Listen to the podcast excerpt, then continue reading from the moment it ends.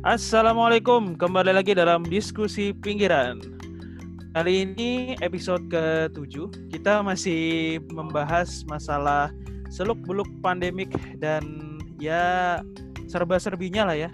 Hari ini saya bersama Agaton, pemimpin salah satu pemrakarsa lah ya, yang diskusi pinggiran ini gitu ya. Dan juga Bung Ahyar sebagai salah satu teman ya atau sahabat diskusi pinggiran. Halo, apa kabar Bung Agaton dan Bung Ahyar? Baik, Rifki, alhamdulillah baik. Alhamdulillah baik.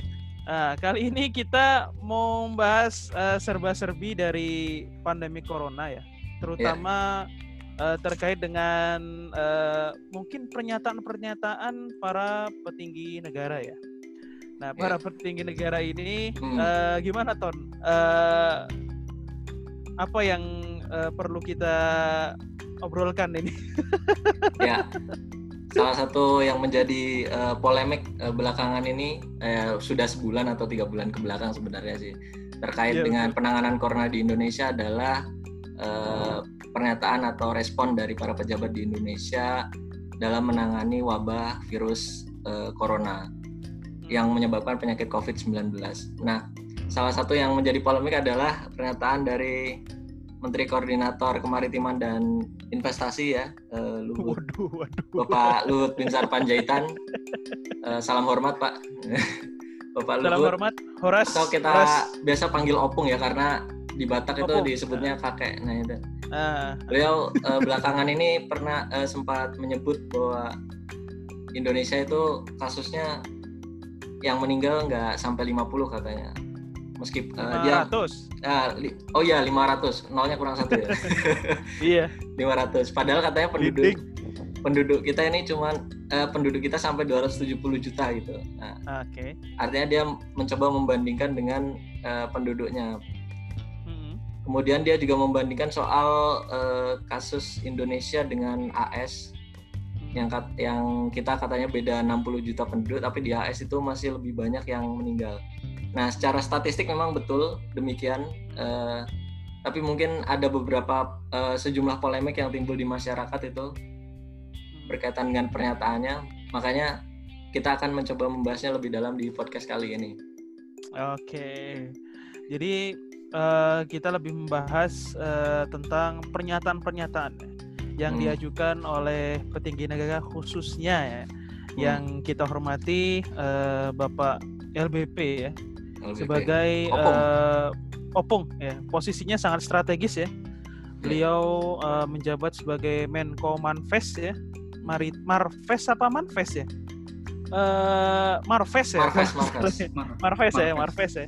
Maritim dan Investasi dan juga PLT atau pelaksana tugas ya. Pelaksana Menhub. Tugas Menhub ya, di mana ya, semenjak akhir-akhir gimana tuh? Semenjak Menhub kena corona ya. Ya, positif corona terkait Covid. Ya, kita doakan semoga segera pulih beliau. Iya, kabarnya beliau sudah diperbolehkan pulang ya. Ya. Kemarin setelah dirawat hampir sebulan mungkin ya di RSUD Gatot Subroto Jakarta. Jadi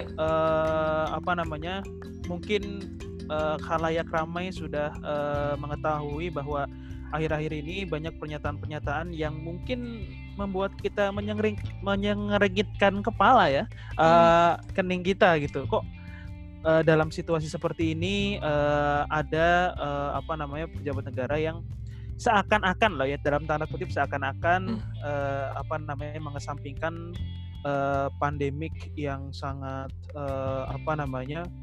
istilahnya menakutkan ini demi ekonomi gitu.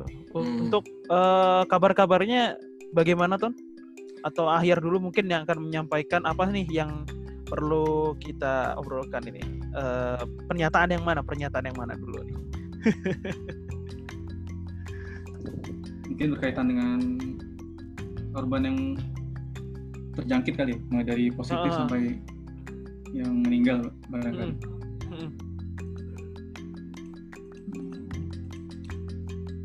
update sampai hari ini yang positif 6.000, sekitar 6.000-an yang meninggal, ada 535, dan berita baiknya 631 sembuh, di mana lebih besar dibandingkan yang meninggal.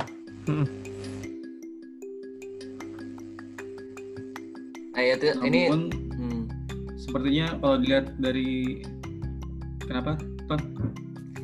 Ya, sebenarnya yang kabar baiknya ini sekarang sudah ada 631 orang yang sembuh ya, dibanding yang meninggal itu lebih banyak yang sembuh gitu.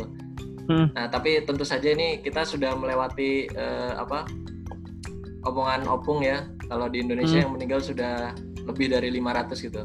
500. Ya, artinya kemungkinan risiko terjadinya penularan dan korban meninggal lebih lanjut itu masih tetap ada gitu, sehingga pernyataan-pernyataan sebelumnya yang menyebutkan bahwa kita ini korbannya mungkin lebih sedikit dibandingkan AS yang penduduknya lebih banyak, itu agak membuat masyarakat itu menjadi abai gitu, sehingga ketika kita bicara data sebenarnya bahwa coronavirus di Indonesia itu meninggal 500 orang dan kasusnya itu ya mungkin hanya 6.000 dibandingkan dengan AS yang mungkin lebih banyak, sekitar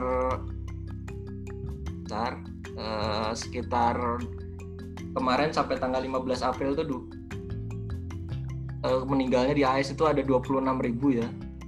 Wow. 26.000. Dan kasusnya itu ada sekitar 600.000. Mungkin sekarang udah lebih dari itu. Iya. Berarti epicentrum COVID-19 ini sudah bergeser ya ke Amerika Serikat, dari awalnya muncul di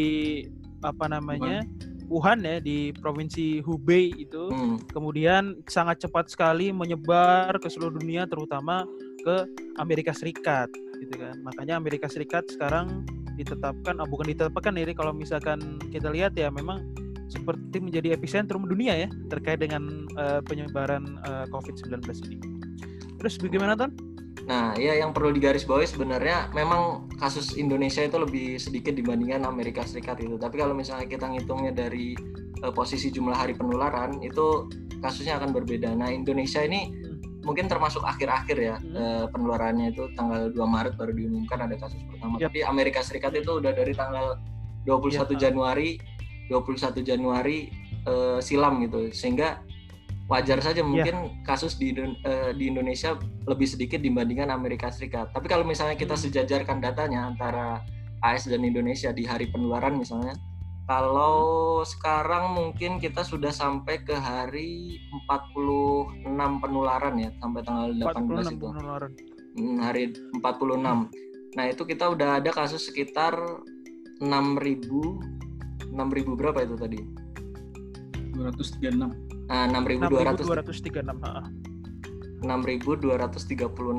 Nah, kalau kita sejajarkan dengan Amerika Serikat pada hari yang sama, Amerika Serikat itu kasusnya masih sedikit pada tanggal yang sama itu. Dia baru ada sekitar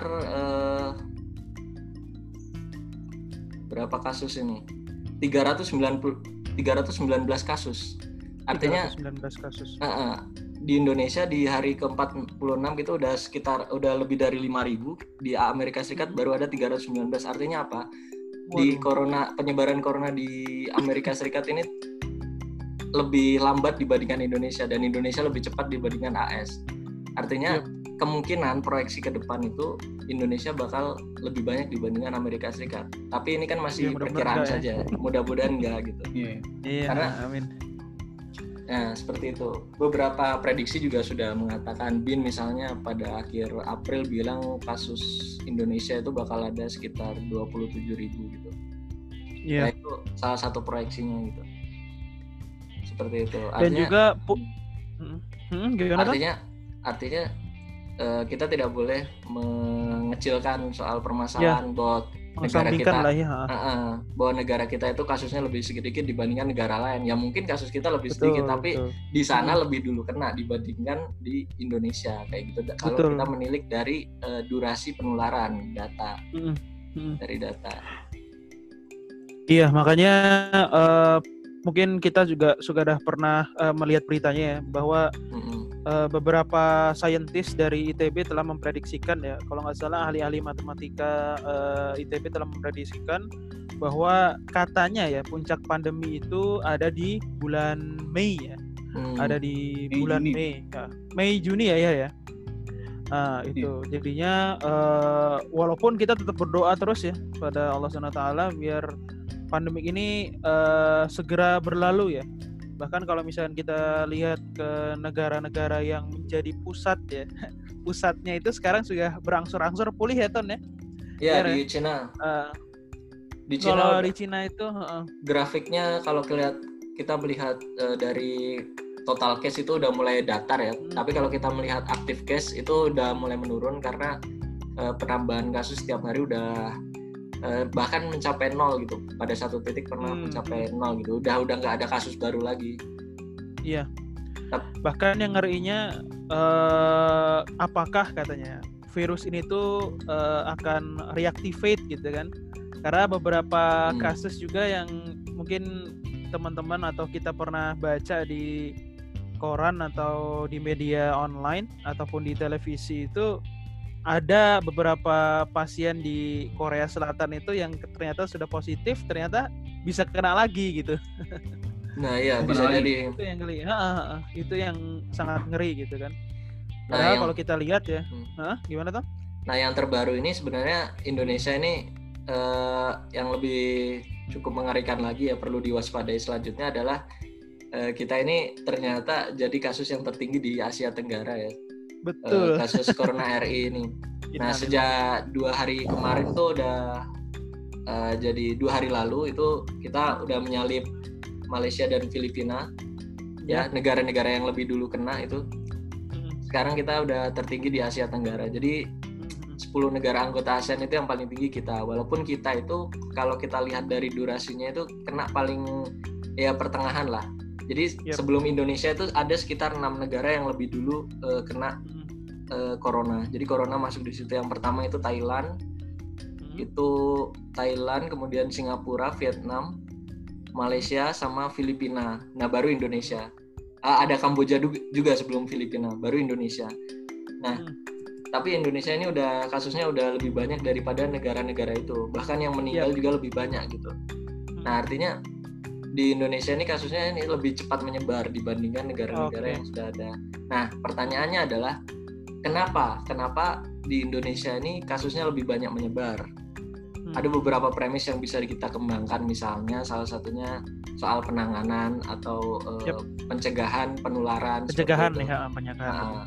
Beberapa negara di Asia Tenggara itu sudah menetapkan berbagai kebijakan, misalnya kalau ada 2 yang paling tegas itu di Malaysia sama Filipina. 2 negara itu udah menetapkan lockdown. Untuk Malaysia udah skalanya nasional, tapi kalau yang di Thailand itu di Filipina itu skalanya di Pulau Luzon sekitar 55 juta penduduk. Pulau Luzon pulau utama di Filipina. Nah bahkan Presiden Duterte juga ngancam nembak mati mereka yang nggak manut sama pemerintah soal kebijakan lockdown ini. Dan 2 negara tersebut itu memang menjadi peringkat 2 dan 3, Filipina sama Malaysia itu. Kalau hari ini Singapura, Filipina, Malaysia, Singapura itu kejar-kejaran gitu.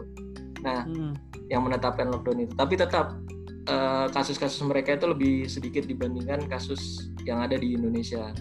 Dan jumlah orang meninggalnya, artinya penanganan mereka itu mungkin bisa jadi lebih baik dibandingkan yang ada di negara kita gitu. Iya, betul. Kayak gitu. Karena sempat ya kenapa? Ya atau, lanjut. Atau bisa jadi karena masyarakatnya yang bandel gitu. Ya, itu dia. Ya, itu kombinasi gitu kan, karena di Indonesia kan kita sudah menetapkan protokol PSBB ya. PSBB betul, baru-baru ini ya. Pembatasan sosial skala besarnya. Beberapa kegiatan bukan penduduknya yang dibatasi, bukan dikurung gitu, tapi lebih kepada pergerakannya menutup ya pusat-pusat keramaian, misalnya kegiatan sekolah, kegiatan keagamaan dan kegiatan perkantoran. Jadi work from home gitu. Nah, tapi apakah kenyataannya PSBB ini dilakukan oleh masyarakat? Ya, nggak semua gitu. Iya, betul. Masih ada kantor-kantor misalnya di Jakarta yang masih bandel melakukan kegiatan perkantoran ya. Karena mungkin tuntutan ekonomi atau tuntutan bos gitu. Iya. Dan mau kita nutup kantor secara sepihak pun nggak bisa gitu kalau misalnya pengusaha itu masih butuh duit untuk ini dan karyawan juga masih butuh gaji untuk kebutuhan sehari-hari mereka gitu ya gitu. Iya, makanya terkait dengan PSBB ini ya kemarin juga karena sekarang fokus kepada pernyataan-pernyataan para petinggi negara gitu ya. Ketika pada awalnya kalau misalkan kita lihat mungkin gebrakan dari bisa kita bilang Jakarta ya, karena untuk Jakarta sendiri yang mungkin ya pertama kali menerapkan work from home, dan kemudian ada kalau di tempat saya ngajar itu disebutnya DL ya, atau distance learning gitu ya. Jadi menggunakan pembelajaran jarak jauh gitu kan. Di mana murid-murid semua bukan diliburkan ya, orang-orang banyak bilang murid-murid itu libur, padahal dia juga di sekolah itu ternyata ibunya lebih galak dibandingkan guru-gurunya di sekolah gitu. Jadinya bimbang juga gitu kan, kalau di sekolah mungkin ya guru setelah ngajar gitu kan langsung keluar kelas, jadi di rumah dipantau terus sama ibunya kan, kamu belajar lebih senang di sekolah ya bocah-bocah ya, mereka lebih senang di sekolah gitu. Nah makanya terkait dengan PSBB ini mungkin kemarin juga ada ya dalam tanda kutip selek antara pemerintah daerah dengan pemerintah pusat gitu ya. Apalagi yang terkait dengan mudik ton ya, Jar ya. Ya mudik. Masalah mudik itu dari pemerintah daerah bilang tidak ada tidak boleh mudik gitu. Bahkan terakhir itu kalau kita lihat walaupun sekarang juga sudah mulai menggalakkan hanya sekedar himbauan gitu, himbauan kepada masyarakat. Intinya nggak ada larangan mudik gitu ya. Iya betul, makanya ketika pemerintah daerah menggalakkan untuk tidak mudik, namun di pemerintah pusat sendiri kita masih bingung gitu kan ngelihatnya. Dan lagi-lagi Opung itu bilang terakhir tidak ada larangan mudik ya. Kemudian istilahnya masih memperbolehkan lah ya. Dan kemudian kalau nggak salah presiden juga bilang tidak ada larangan mudik ya. Tidak ada larangan mudik. Dengan intinya, catatan ya. Ya intinya pemerintah mengimbau untuk tidak mudik, tapi pemerintah kalau masyarakat mudik juga tidak melarang gitu ya. Kita bingung juga sebagai masyarakat. Bingung juga kalau kayak gitu ya. Ya makanya dengan catatan gitu. Makanya terakhir itu yang saya lihat di media adalah Pak Ganjar Pranowo ya. Pak Ganjar Pranowo Gubernur Jawa Tengah itu telah menyiapkan tempat karantina gitu ya untuk orang-orang yang datang ke Jawa Tengah gitu kan.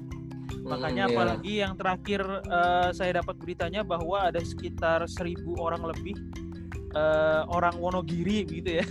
Kalau misalnya kita tahu di Jakarta ini banyak sekali orang Wonogiri ya. Itu mudik ke Wonogiri gitu ya. Salah satunya juga teman saya tuh adik kelas tuh ya.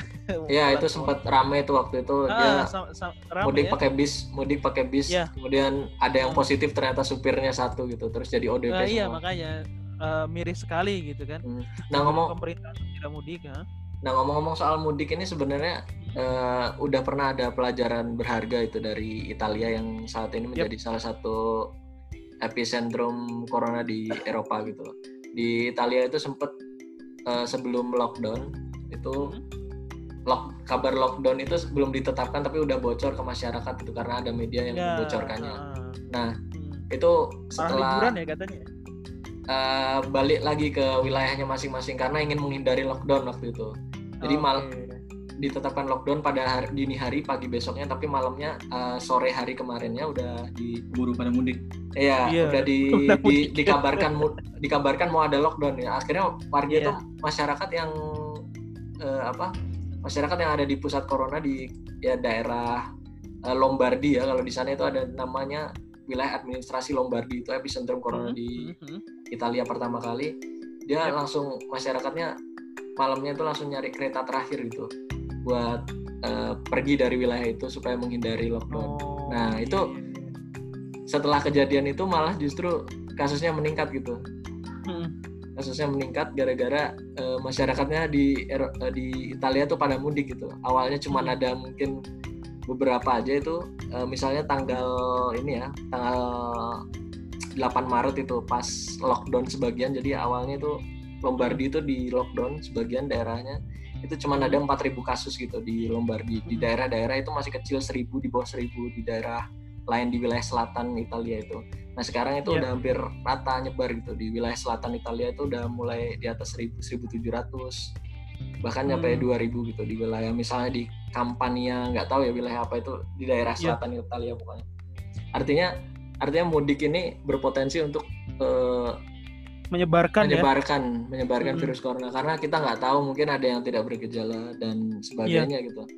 Makanya mungkin sampai saat ini rumah nggak apa-apa gitu ya, mungkin dari rumah nggak apa-apa, cuman ketika di terminal atau kan kita nggak tahu ya itu terminal, stasiun ya kan. Nah, itu dia tempat-tempat umum yang ramai. Itu makanya salah satu dasar kenapa kita bahaya gitu, jangan sampai mudik gitu saat wabah gitu. Nah, yang perlu disiasati ke depan adalah ini nanti pada saat Lebaran gitu kan, masyarakat kita punya budaya mudik gitu Lebaran. Betul. Nah yang saya masih bingung, masih belum ada gitu pelarangan mudik gitu. Yep. Mungkin akhir punya pendapat gitu, apa kenapa gitu pemerintah sampai sekarang nggak ngelarang gitu, saya juga masih pusing. Iya. Makanya kita lihat rada sedikit timpang lah ya antara anjuran dari pemerintah daerah dan juga pemerintah pusat gitu ya, terutama ya tadi salah satu pejabat kita itu yang semua gencar untuk mengkampanyekan tidak mudik, tapi beliau tidak serta-merta begitu ya, bilang jangan mudik, kalau mudik kena sanksi, tapi masih diperbolehkan mudik. Gimana Yar, menurut lu Yar tentang pernyataan itu tuh? Menurut gue sih kalau karena ini grafiknya masih naik ya, dan setiap hari naik terus nih grafiknya, bertambah terus, alangkah baiknya ya pemerintah lebih tegas dalam mengambil keputusan gitu. Ya toh juga pelarangan mudik ini baik untuk semua gitu. Jadi jangan hanya sekadar imbauan saja, tapi harus lebih ditegaskan lagi, betul-betul sebesar pelarangan gitu. Karena di sesudah penerapan PSBB ini pun masih naik gitu loh grafik, tren grafiknya. Jadi mau nggak mau emang harus ada yang langkah yang lebih tegas lagi jadi pemimpin sih menurut gue. Tapi kira-kira sebenarnya apa sih Yar, kalau misalnya lu ngelihat kenapa pemerintah nggak mau ngelarang mudik gitu? Apa yang dikhawatirkan? Sebenarnya gue sampai sekarang belum bisa menjawab itu sih. Gue curiga di balik mereka tuh ada kepentingan tertentu ya. Namun ya kita kan ya namanya rakyat biasa kan curiga itu wajar ya. Iya betul. Ya. Awas kena UITE lo. Antara kementerian pun bisa beda kebijakan gitu loh. Yang terakhir tuh mengenai ojol yang antara Permenhub dan Permenkes itu berbeda. Betul. Kebijakan. Nah, itu kan menandakan bahwa di tingkat pemerintah pun mereka kurang kompak. Nah, alangkah baiknya tuh mereka koordinasi lebih baik lagi agar tidak membingungkan masyarakat. Tapi kan pemerintah sekarang sudah menetapkan misalnya saat menjadikan corona sebagai bencana nasional, maka BNPB itu langsung mengambil alih itu. Doni Manardo sebagai ketua gugus tugas itu mendapatkan label sebagai panglima gitu. Jadi dia yang memimpin gitu dari semua kementerian. Tapi kelihatannya masih ada pengaruh yang lebih kuat gitu daripada beliau gitu. Iya, siapa ini. Itu? Kelihatannya seperti itu ya. Gitu. Apakah misalnya ada dampak ekonomi kalau misalnya kita ngelarang mudik gitu, masyarakat jadi ekonominya lebih seret gitu? Kalau dilarang. Kalau ekonomi mah dari awal WFH ya, work from home itu udah turun banget pasti. Apalagi karyawan-karyawan juga sudah banyak yang istilahnya di unpaid job lah ya, unpaid leave atau bahasa ininya PHK lah. Ya, ya betul. Jadi nggak ada bedanya antara dilarang mudik dengan cuman PSBB sekarang ini. Nah kalau misalkan menurut gue sih Ton ya, lebih kepada perputaran uangnya Ton. Perputaran uang, misalkan kalau mudik nih ya, mudik itu kan pasti orang itu ke terminal, ke stasiun maupun ke bandara. Di situ nanti ada transaksi, misalkan dia lapar atau dia haus gitu kan, pasti kan dia kan jajan makanan minuman ya kan, kemudian juga dengan beli tiket ya kan, beli tiket itu kan pasti nggak pure semuanya untuk organda ya bilangnya, organda atau maskapai ya, atau airline ataupun pelni segala macam, tapi kan juga ada pajaknya untuk negara begitu kan. Nah sama aja kayak misalnya kita membeli makanan itu ada PPN ya kan. Nah ketika mudik itu pasti perputaran uangnya itu tinggi, apalagi jalan darat ya.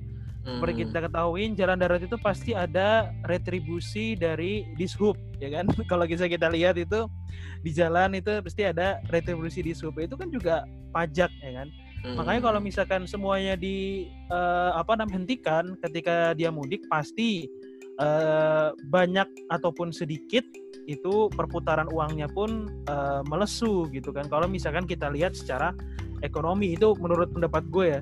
Dan juga sedikit mention ya tadi, kenapa sih kok ketika PSBB ini pun orang itu pada nggak mau sih di rumah gitu. Kita lihat dari karakter sosial ya, karena ya inilah dulu gue belajar ketika kuliah, karakter sosial masyarakat Melayu gitu ya. Mungkin Ahyar juga pernah tinggal di Malaysia ya. Ahyar ini pernah tinggal di Malaysia ya, di Sabah dulu Ton. Jadi dulu ke sekolah aneh dulu pas SMA, akhirnya pindahan. Jadi gimana karakter masyarakat Melayu? Ya sama gitu kan. Kalau karakter masyarakat Melayu itu, kalau yang misalkan kita lihat, terutama kalau yang Melayu banget itu ya, bisa kita lihat di Sumatera maupun di Malaysia, itu senang ngumpul ya. Ngumpul. Mereka itu pasti nongkrong lah ya, kalau kata orang Malaysia tuh just chit-chat lah gitu ya. Kita nongkrong, ngobrol-ngobrol gitu kan sambil ngopi. Makanya kalau misalkan kita lihat kayak di Bangka, kayak di Kepulauan Riau itu, kedai kopi itu pasti tempat duduknya melingkar gitu ya. Melingkar, dan itu sebagai tempat sosialisasi paling baik menurut mereka gitu. Orang Malaysia pun sama. Kenapa kalau misalkan kita ke Malaysia misalkan ya, jajan-jajan makanan itu banyak kursi-kursinya itu yang berdekatan, kemudian ramai di luar, mereka datang ngobrol-ngobrol, ketawa dan sebagainya gitu kan. Nah itu yang tidak bisa dipisahkan dari masyarakat kita yang hidupnya secara komunal gitu kan. Kita tidak bisa hidup soliter mungkin ya. Kalau misalkan kenapa beberapa kebijakan lockdown itu di beberapa negara lain seperti di Eropa ataupun di Singapura sendiri itu berhasil, karena apa, orang itu biasa hidup sendiri gitu kan. Ya kan biasa hidup soliter ya kan, dapat temennya doang, misalkan dia hanya bersosialisasi ketika dia kerja ataupun ketika dia sedang belanja, mungkin itu pun dengan penjual atau gimana, tapi jarang dia ngobrol ataupun bersosialisasi, berinteraksi dengan tetangganya ataupun dengan teman-teman dekatnya begitu ya. Mungkin kalau teman-teman dekat masih di kafe-kafe, cuman nggak sekomunal orang Indonesia gitu, yang mana sama tetangga aja pengennya, istilahnya kalau orang Jawa itu jagongan lah ya. Pos ronda jagongan gitu kan, sambil ngopi atau mungkin main kartu gitu ya. Itu sukanya kayak gitu. Makanya orang karakteristik masyarakat kita Melayu ini susah kalau misalkan untuk sendiri-sendiri. Bahkan kalau misalkan kita lagi sendiri-sendiri gitu, wah sendirian aja nih, sukar nih, bersosialisasi nih, anaknya nggak asik nih apa gitu. Makanya kenapa sih PSBB ini masih ada aja masyarakat yang bandel gitu.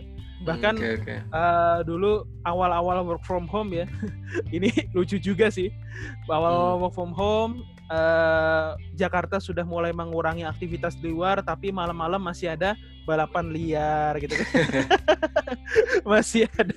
masih ada tawuran kemarin makanya, di pinggir rel kereta. Iya, makanya. Manggarai. Makanya iya, makanya itu susah, agak susah juga kalau misalnya kita ngomongin masalah PSBB ini gitu kan. Ya, dan juga yang paling beda sih sekarang kalau misalkan didengar dekat-dekat rumah gue tuh sering kedengar sirine ya. Bukan sirine ambulan tapi sirine mobil Pol PP sama polisi yang lagi razia. terutama malam-malam ya. Aja kumpul-kumpul ya. Ya biasanya kan ya kayak misalkan teman-teman ojol gitu kan sambil nunggu orderan, mereka punya kayak base camp gitu nggak sih, kayak base camp ya, charger HP banyak gitu kan, sambil nunggu. Makanya lebih ke situ kan kalau misalkan kita kaitin lagi ke PSBB ya, kenapa pemerintah daerah bilang tidak mudik gitu. Kemudian pemerintah pusat ya seperti mungkin video yang pernah lu kirimin itu Ton yang tentang wawancara terhadap Opung ya. Itu pertanyaan-pertanyaan pun menjurus ke sana ya, kenapa nggak boleh, kenapa belum ada keterangan pasti tentang mudik begitu kan. Ya mungkin jawabannya mungkin Presiden Jokowi juga memikirkan rakyat kecil gitu kan. Karena kalau mudik itu bener Ton, itu kalau misalkan kita bahas mudiknya ya, pedagang-pedagang kecil itu dia itu wah untungnya bisa berkali lipat mungkin ya. Misalkan kayak pedagang-pedagang kecil di terminal ataupun ketika misalkan macet ya kan. Misalkan macet itu pasti mereka pedagang asongan pada keluar menjajakan barang dagangannya dan kemudian cepat habis karena ya orang macet gitu kan, nggak punya cemilan, nggak punya minuman, akhirnya beli ke mereka walaupun harganya itu kadang-kadang ya nggak masuk akal sih ya. Kalau misalnya kita pernah naik bis gitu kan, naik bis habis itu kalau kita berhenti di rest area, nah itu dia tadi. Kalau misalkan menanggapi masalah dikaitkan dengan PBB dan orang Indonesia itu yang sukanya berkumpul gitu. Makanya banyak sekali ya kampanye-kampanye dari beberapa pemerintah daerah gitu. Anak-anaknya tinggal di Jakarta ya. Pak, aku mau balik gitu. Terus bapaknya di Madiun gitu kan. Ora usah balik le, engko nggawa virus corona. Itu enggak usah balik nak, itu kan nanti bawa virus corona ke sini gitu kan. Nah, itu dia yang mungkin ya beberapa kepala daerah yang sudah bilang bahwa oke, jangan mudik dulu ya. Bahkan dengar-dengar katanya pemerintah ini menggeser cuti bersama ya, benar enggak ya? Benar. Menggeser cuti bersama Lebaran ke Desember kalau nggak salah ya? Iya, ke akhir tahun udah ditekan. Akhir aja. Tahun ya, iya. Makanya gimana ya kalau misalnya akhir tahun berarti libur akhir tahun panjang nih kayak panjang. Ya, nggak apa-apa kompak nanti masyarakat Indonesia Natalan sama Lebaran Muslim. Nataru. Rame mudik. Rame. Iya biar kompak lah sekali-kali lah mungkin.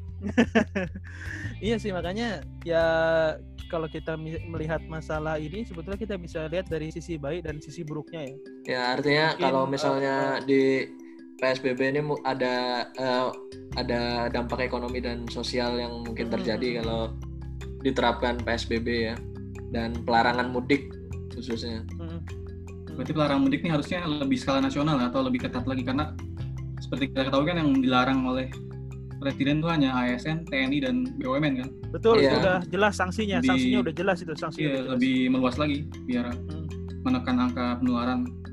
Ya, tapi sepertinya sampai sekarang mereka belum pemerintah belum menetapkan larangan itu sih, karena dari mungkin pertimbangan-pertimbangan yang diungkapkan oleh Rifki tadi ada dampak ekonomi dan dampak sosialnya. Iya, betul. Kayak gitu. Dan juga ya terkait dengan ini ya. Itu juga kalau mudik ya Ton ya, ada lagi sebetulnya terkait dengan pariwisata.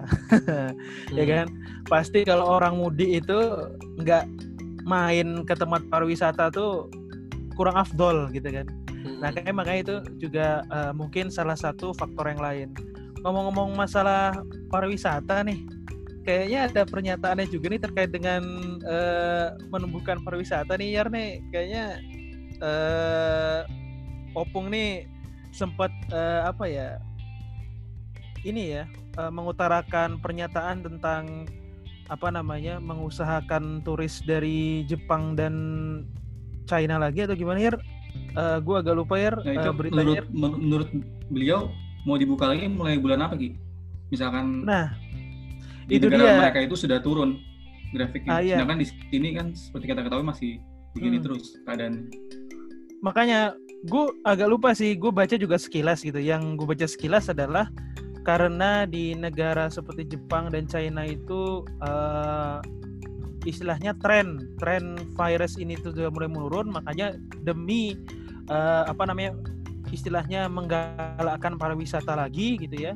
Indonesia akan kembali membuka keran-keran turis dari negara-negara tersebut. Padahal di Indonesia sendiri ini tren virusnya qadarullah makin lama makin naik ya.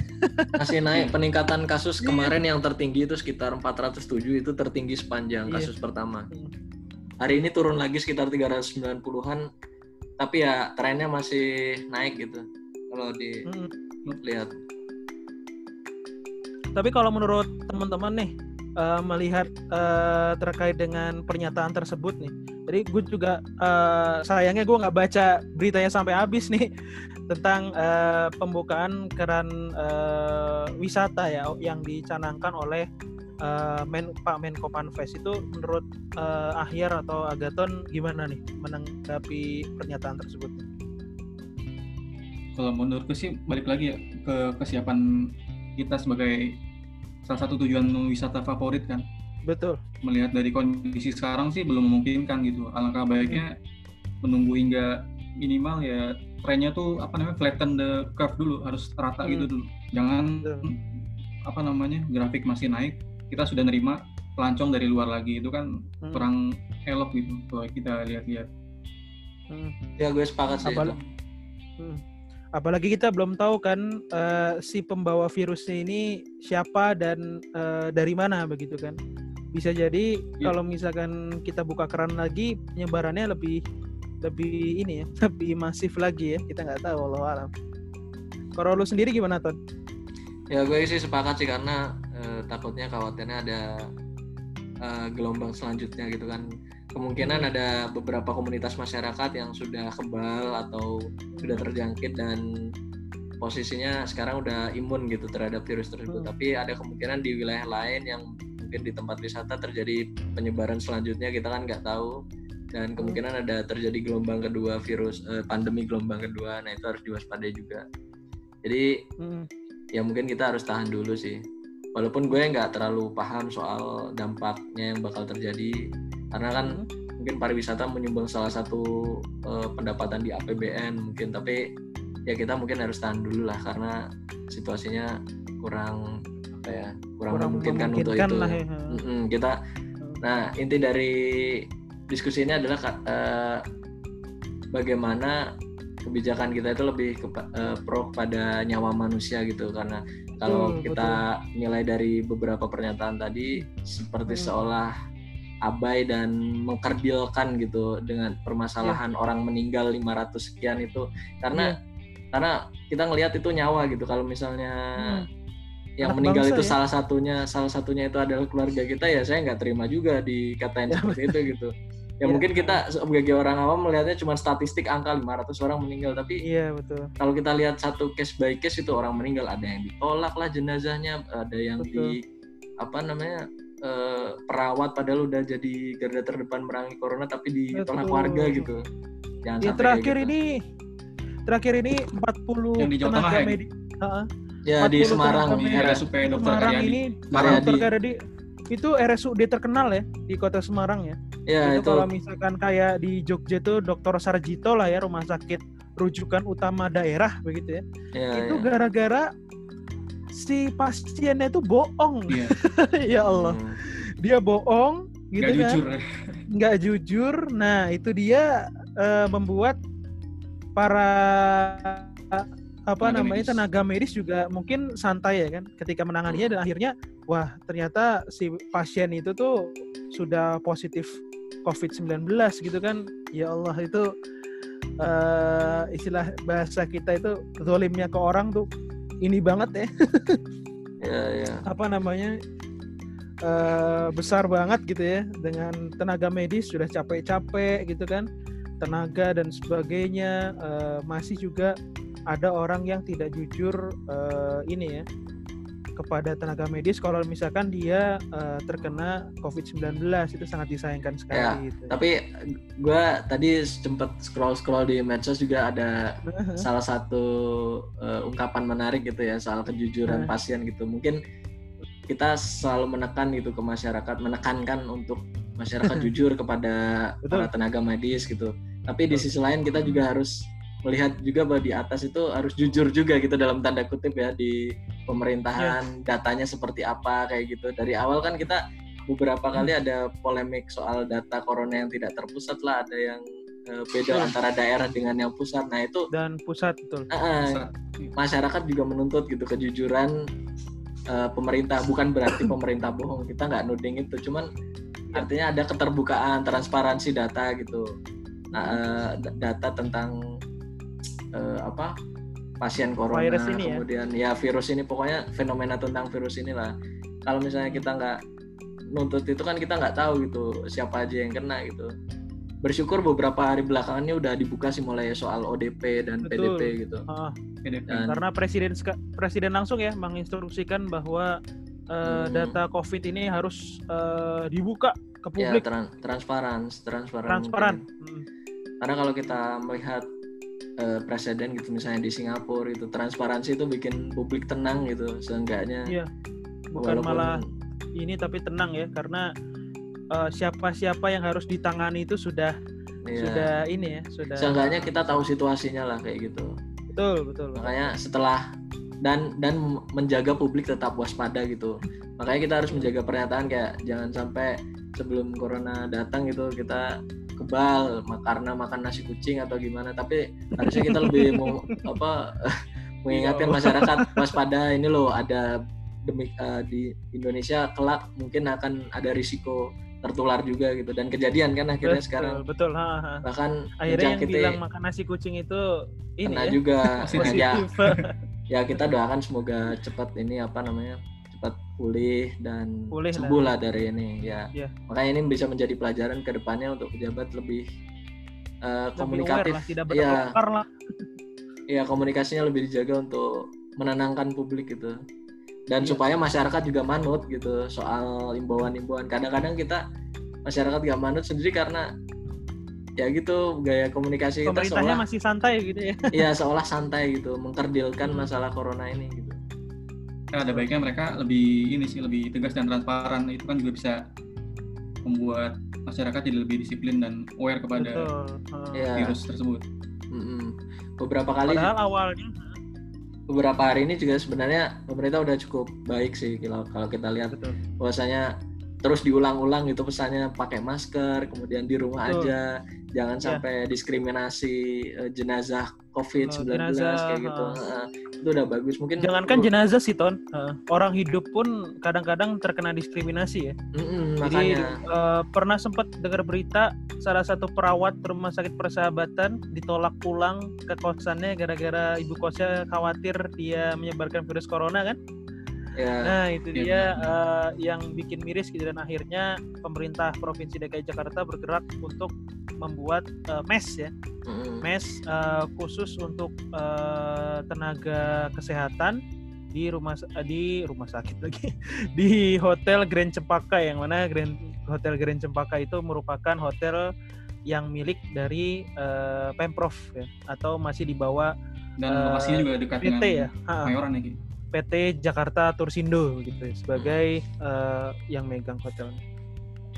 Ya, kita mengucapkan inilah tetap semangat buat tenaga medis di garis depan. Tetap semangat untuk tenaga medis untuk corona, dan juga dipermudah oleh Allah Subhanahu wa taala. Ya, dan tetap mendorong masyarakat buat menjaga diri sendiri terhadap penurunan virus, khususnya ya kita ikut himbauan pemerintah, di rumah aja, hashtag di rumah aja, kemudian cuci tangan selalu, karena tangan kita ini bahaya gitu. Bahaya sekali. Ada riset katanya kita 23 kali nggak sengaja itu dalam sejam 23 kali nyentuh muka. Nyentuh muka, betul. Ini sebetulnya ada kejadian lucu sih Ton dulu tuh. Gue lagi diskusi sama temen guru di sekolah tuh. Beliau tuh habis ngelihat tayangan konferensi pers Inggris terkait dengan COVID-19 gitu. Yang dia bilang don't ever touch our face again gitu. Jangan menyentuh wajah kita lagi, dan kemudian dia membalik buku atau membalik halaman selanjutnya dengan menggunakan air ludah gitu. Kayak kebiasaan kita gitu loh. Nempelin jari ke lidah habis itu buat biar kertasnya nempel ke nempel kemana ke itunya itu. Wah, orang lama nih. Padahal ada alatnya itu. Iya, plot twist kan, abis dia ngomong kayak gitu kan, tiba-tiba dia nyentuh lidahnya kemudian untuk menempel kertas gitu biar balik halaman selanjutnya itu kan ini gitu ya. Makanya himbauan dari WHO pun kita untuk bercuci tangan sesering mungkin, cuci tangan gitu ya. Ya ibroh dari pandemi ini adalah kita jadi sering cuci tangan ya. Mau makan cuci tangan, habis makan cuci tangan gitu kan. Yang sebelumnya kita agak sedikit pola hidup juga sih. Kayak makan yang bergizi gitu. Pola hidup bersih dan sehat ya. Itu sebetulnya sudah disosialisasikan dari dulu gitu ya, oleh PKK kecamatan, kelurahan, cuman kadang-kadang masih aja ada warga yang yang abai lah, yang tidak mengindahkan anjuran tersebut gitu. Dan juga kita sebagai manusia ya, tadi kembali lagi, kita ini adalah makhluk sosial ya, yang selalu berkerumun gitu atau selalu berinteraksi satu sama lain. Kalau kata Kang Emil gitu ya, Kang Ridwan Kamil itu bilang pernah hidup itu udunan ya. Kalau misalkan teman-teman pernah dengar gitu ya, Kang Emil pernah bilang kayak gitu, hidup itu udunan, hidup itu patungan. Makanya kenapa orang Indonesia itu, kalau dulu dokter Tirta pernah bilang di LC itu, orang Indonesia itu orang paling dermawan sedunia gitu. Coba kita langsung buka donasi, pasti itu orang Indonesia mendonasikan sedikit maupun banyak gitu ya, itu hartanya dia untuk membantu orang lain gitu. Makanya di momen pandemi ini juga akhirnya gitu, bukan akhirnya juga tapi alhamdulillahnya gitu ya, orang-orang itu sekarang jadi lebih aware terhadap sesama begitu ya. Banyak yang mengadakan baksos ya kan, terus istilahnya akun-akun yang bergerak di bidang sosial itu makin gencar dan makin menyalurkan lebih banyak lagi ke orang-orang yang lain gitu kan.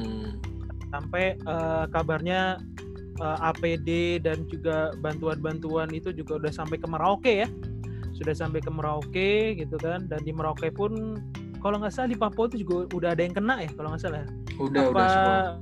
34 provinsi positif. Udah semua. Oh, udah semua ya. 34 provinsi udah semua. Dan yang minim korban jiwa adalah Aceh ya, kalau nggak salah ya. Aceh ya. Aceh itu kalau nggak salah dia minim korban jiwa ya. Dan kabar terakhir bahwa di Aceh itu masih banyak masjid yang mengadakan sholat Jumat ya. Sholat Jumat event itu di Aceh Islamic Center-nya gitu, masih mengadakan sholat Jumat.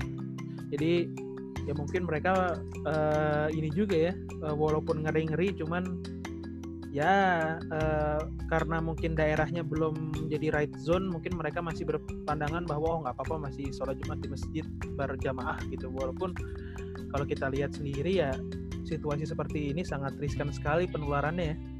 Bahkan kita udah nggak mungkin, sudah hampir 5 kali nggak sholat Jumat ya.